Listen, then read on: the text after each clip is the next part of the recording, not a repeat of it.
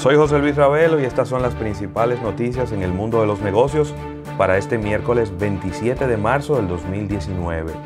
El Tesla Model 3 se ha convertido en el modelo 100% eléctrico más vendido en Europa en el mes de febrero, con 3.630 unidades matriculadas, por delante del Renault Zoe con 2.884 unidades y el Nissan Leaf con 2.333 unidades, según datos de Hato Dynamics.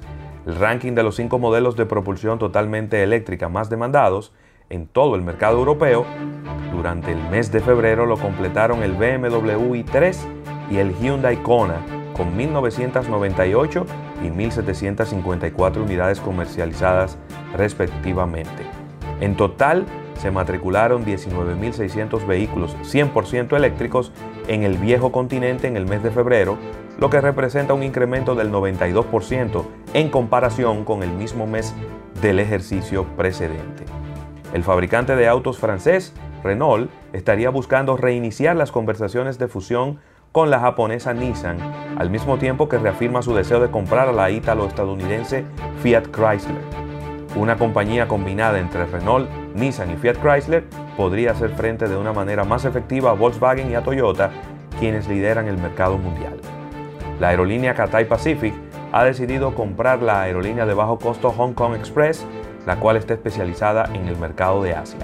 628 millones de dólares es el precio que pagará Cathay por esta transacción.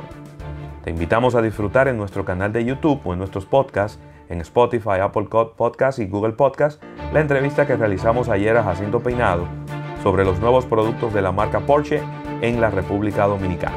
No te la puedes perder. Una gran victoria para la empresa Huawei, ya que la Comisión Europea está ignorando las advertencias de seguridad de los Estados Unidos y simplemente está haciendo unas recomendaciones al respecto. De esta manera, la empresa asiática está evitando la prohibición dentro del continente europeo y se mantiene como el principal suplidor para la tecnología 5G. El Brexit ha sido pospuesto y eventualmente podría ser cancelado, pero ya ha hecho un gran daño a la economía del Reino Unido. La economía es ahora 2% más pequeña de lo que habría sido si el Reino Unido hubiera elegido permanecer en el bloque, según el Banco de Inglaterra. La producción económica perdida desde el referéndum tiene un valor de alrededor de mil millones de dólares por semana, lo que sería igual a 6 millones de dólares la hora. Recuerda que puedes descargar la aplicación móvil de almuerzo de negocios que se encuentra disponible para dispositivos Android en el Google Play y que puedes suscribirte a nuestro canal de YouTube para disfrutar en video lo que ocurre en nuestra cabina.